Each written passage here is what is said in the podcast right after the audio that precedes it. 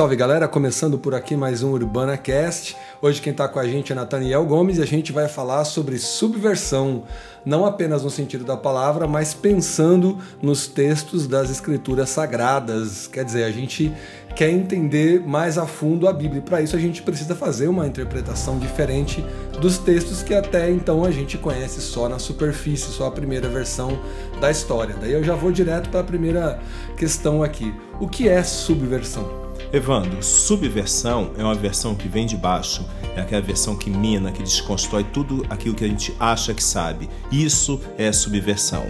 Subversão é uma palavra que pode ser vista por algumas pessoas como uma palavra não muito boa, no sentido de que você foi subversivo. E agora?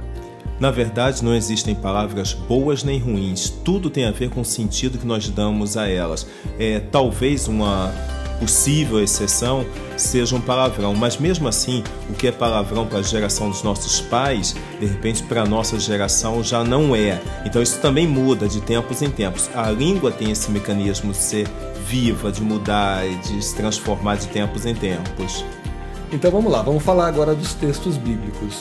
É, quando a gente faz uma primeira análise de um texto bíblico, óbvio que a gente está vendo a história, como eu disse anteriormente, na superfície. Por que é importante essa questão da subversão no estudo da Bíblia e para a gente entender melhor contextos e entender o que tem de interessante nessa história? Por exemplo, como Abraão é conhecido na Bíblia? Você lembra? Eu acho que ele é conhecido como pai da fé. E aí nós imaginamos um sujeito perfeito em termos de fé. E o que, que nós encontramos na fé de Abraão? Ele responde ao chamado, à vocação de Deus, é inquestionável, mas por outro lado, você percebe um cara que Deus diz para ele: Vou te mostrar, é, você vai para a terra que eu te mostrarei. Ele vai para o Egito. É, Abraão é o mesmo que, pelo menos em duas vezes, diz que a esposa dele era irmã dele.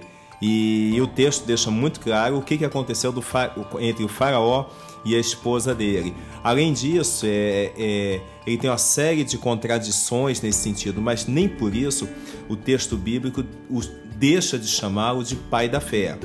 Outro exemplo que nós podemos pensar: Moisés é conhecido como. Ele é conhecido como o manso. Moisés é conhecido então como o homem mais manso da face da terra, mas ele não teve nenhum pudor em matar é, egípcios para defender o seu povo. Então essa questão da mansidão, o próprio Moisés ele pega com a sua vara e fere a rocha para sair água. Então, a Bíblia não tem nenhum pudor em mostrar as nossas contradições. Isso é subversão, porque se fosse um texto inventado, normalmente você faria adaptações, tiraria todo o lado ruim dos personagens. Não é isso que você encontra no texto bíblico, ao contrário. Eu me lembro que uma das suas primeiras preleções no Urbana, é, você estava falando sobre aquele momento, aquela cena em que a prostituta entra na sala onde Jesus está reunido, né? E ela vai lá e solta os cabelos dela e a gente nunca olha para essa cena é, como uma cena que tenha, por exemplo, sensualidade. Né? A gente acha que a prostituta entrou certinha e falou: Oi, oi, eu sou uma prostituta, que não teve nada de chocante é, naquela cena. Né? E há exemplo daquela paródia é, da vida de Jesus do David LaChapelle, que é um tremendo fotógrafo, né? E ele vai lá e reproduz a imagem da prostituta como se fosse uma prostituta do nosso tempo, de mini saia, né, com silicone no peito e tal. É, essa, é uma, essa é uma história que me chamou muita atenção pela primeira vez que você apresenta ela e que a gente não fica com a primeira versão. Há muita riqueza nessa cena do que apenas uma mulher que está chorando ali aos pés de Jesus. É, esse é um exemplo muito interessante de subversão, não é? Sim, e, e aí relembrando o texto, você tem Jesus sendo recebido na casa de gente religiosa, gente famosa, gente limpinha, bonitinha, tudo dentro dos nossos padrões. E aí você tem o texto diz que é uma mulher que vem da noite, vem de fora, invade aquele, aquele espaço, aquela casa e sem nenhum pudor começa a soltar os cabelos, beijar os pés de Jesus. É tão chocante isso que quem estava naquele evento fala assim: se esse conhecesse, soubesse quem é essa mulher, ele não deixaria, ele não pode ser santo, porque o que ela está fazendo é muito forte. Ela soltou os cabelos, está beijando os pés dele. E a resposta de Jesus é extremamente radical. O que que, o que, que ele diz? Olha, eu estou aqui na sua casa, você podia ter limpado meus pés, lavado meus pés, mas ela lava e seca com os cabelos e com a boca. Então isso é muito sensual. Naquela cultura, a gente, quando se afasta do texto, é, no nosso contexto, século XXI, Brasil e etc., perde a riqueza desse texto. Por exemplo, a tradução João Ferreira de Almeida diz, entre outras coisas, suportai uns aos outros em amor. Se a gente fizer a leitura a partir do século XXI, você vai imaginar que suportar é aturar o sujeito insuportável, sujeito chato. E o que, que é suportar? É servir de suporte, literalmente. É quem está fraco, você vai servir de suporte para esse sujeito poder caminhar. Legal. Agora eu queria te perguntar sobre a tradução para a língua portuguesa, né? É, eu acho que muita coisa acaba perdida na tradução. Né? Um exemplo clássico disso é o diálogo entre Jesus e Pedro, em que ele fica repetidamente dizendo: Pedro, tu me amas, Pedro, tu me amas, Pedro, tu me amas. E me parece que nos originais existem aí diferentes palavras que são todas traduzidas como amor para a língua portuguesa. Então a minha pergunta é dupla. Primeiro, a tradução para o português é ruim? E segunda, como é que a gente consegue então é, se a, se a versão de repente for ruim, como é que a gente consegue chegar é, numa boa análise da palavra de Deus? E é muito importante que você está perguntando, Evandro, entre outras coisas. A tradução do João Ferreira de Almeida é uma excelente tradução, mas toda tradução precisa ser atualizada, porque as palavras mudam de sentido com o passar do tempo. Por exemplo, quando João Ferreira de Almeida traduz é, para o português não se põe o sol sobre a sua ira, o que, que isso significa? Eu levei anos para entender isso, recém-convertido.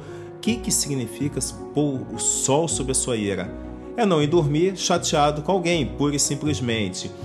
É, já diz uma máxima da tradução que o tradutor é um traidor, porque obviamente os seus aspectos culturais vão influenciar no texto.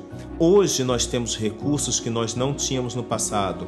Temos João Ferreira de Almeida corrigida, atualizada, revisitada, só falta ter ampliada, mas você tem nova versão internacional, você tem a mensagem, linguagem de hoje, revista, você tem inúmeras traduções.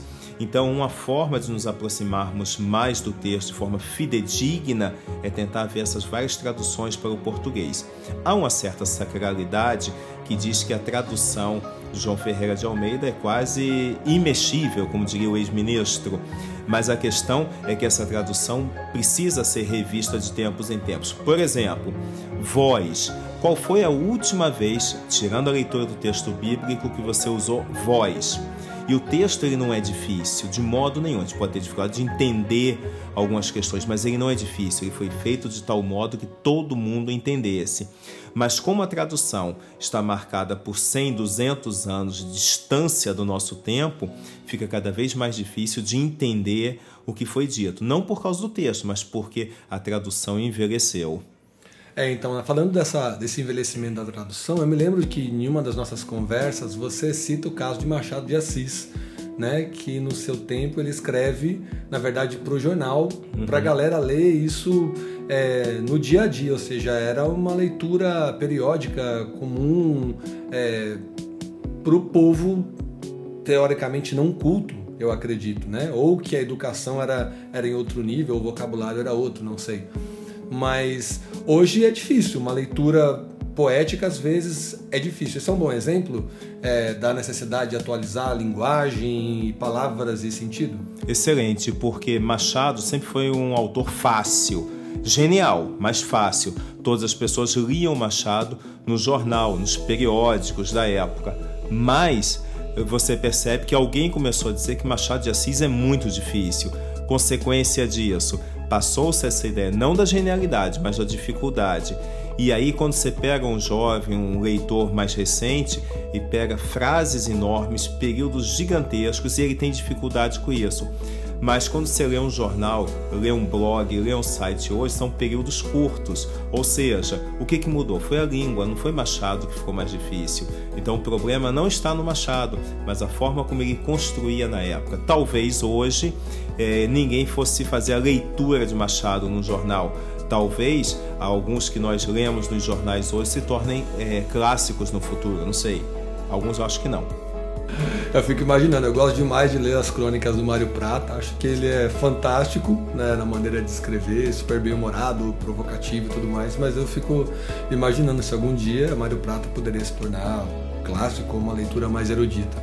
Bom, e aí vou para uma pergunta que eu acho que é crucial para o entendimento desse podcast. Nós, como cristãos, ou para pessoas que querem conhecer Deus através da Bíblia, o que, que a gente ganha nesse processo de estudar mais intensamente? De que maneira isso se traduz de maneira prática? Isso é, é só uma questão de ser mais estudado ou a gente ganha de verdade alguma coisa de especial em conhecer mais profundamente o texto bíblico? Eu acho que a gente passa a entender realmente qual era a intenção do autor do texto bíblico e aí vai evitar muita bobagem que você tem ouvido por aí recentemente, das coisas mais bizarras, porque você se afasta do texto bíblico para justificar teologias bizonhas e aí que vão desde a prosperidade até a batalha espiritual, passando por tudo isso. Então são análises que não têm sustentação no texto bíblico ou em dois mil anos eh, de tradição da fé cristã. Consequência disso, as pessoas fazem leituras equivocadas, errôneas e teologia em cima disso. E como muita gente não segue, é, não conhece o texto, acaba seguindo bobagem. Eu lembro de um amigo bastante próximo, com excelente formação, curso superior, que ele dizia que ia a uma determinada igreja, mas ele não lia a Bíblia para não virar fanático. Mas o que o pastor dizia, ele seguia. Eu perguntei, mas por quê? Não, a responsabilidade é dele, não é minha. Literalmente assim. Esse verbalizou, outros não verbalizam, mas vivem essa coisa meio de é, babá eletrônica. Legal, então ficou aí essa grande dica, né? essa conversa tão importante sobre a necessidade que a gente tem de conhecer a Bíblia mais a fundo para conhecer Deus mais a fundo e nunca ficar com a primeira versão. Eu acho que é muito legal a gente é, ler cada vez mais, ter contato com as versões, que eu acho que é muito fácil de, de, se, de se conseguir através de aplicativo, através é, de versões populares publicadas, como NTLH, que eu acho que é uma tradução muito legal, é a tradução que a gente usa na rua, né? muito acessível, muito barata, e eu acho que só tem a gente, a gente só tem a ganhar com, com isso, né? Você já pensou que qual é o culto, o modelo de culto ideal? E aí você vai num grupo pentecostal, você tem uma forma de culto. Você vai no grupo histórico, tem outra forma de culto. E um vive falando mal do outro sobre os tipos de culto. Aí você visita um grupo Quaker, por exemplo, que é a reunião de oração deles é... não tem nada, a não ser as pessoas abaixando a cabeça durante uma hora orando. Depois toca o piano no final, as pessoas levantam e vão embora. Não tem mensagem, não tem nada. Então, quem disse que o nosso modelo é necessariamente melhor? Essa forma que tem que ser assim, o assado. A leitura bíblica é assim. Essas várias leituras vão nos ajudar a entender melhor o texto. Bacana. Então este foi Nathaniel Gomes e mais um UrbanaCast. É, comentários você pode mandar por aí. A gente também vai colocar alguns links, se possível, é, de algumas traduções da Bíblia que possam ser muito interessantes para vocês. É isso aí, a gente se encontra no próximo UrbanaCast. Valeu!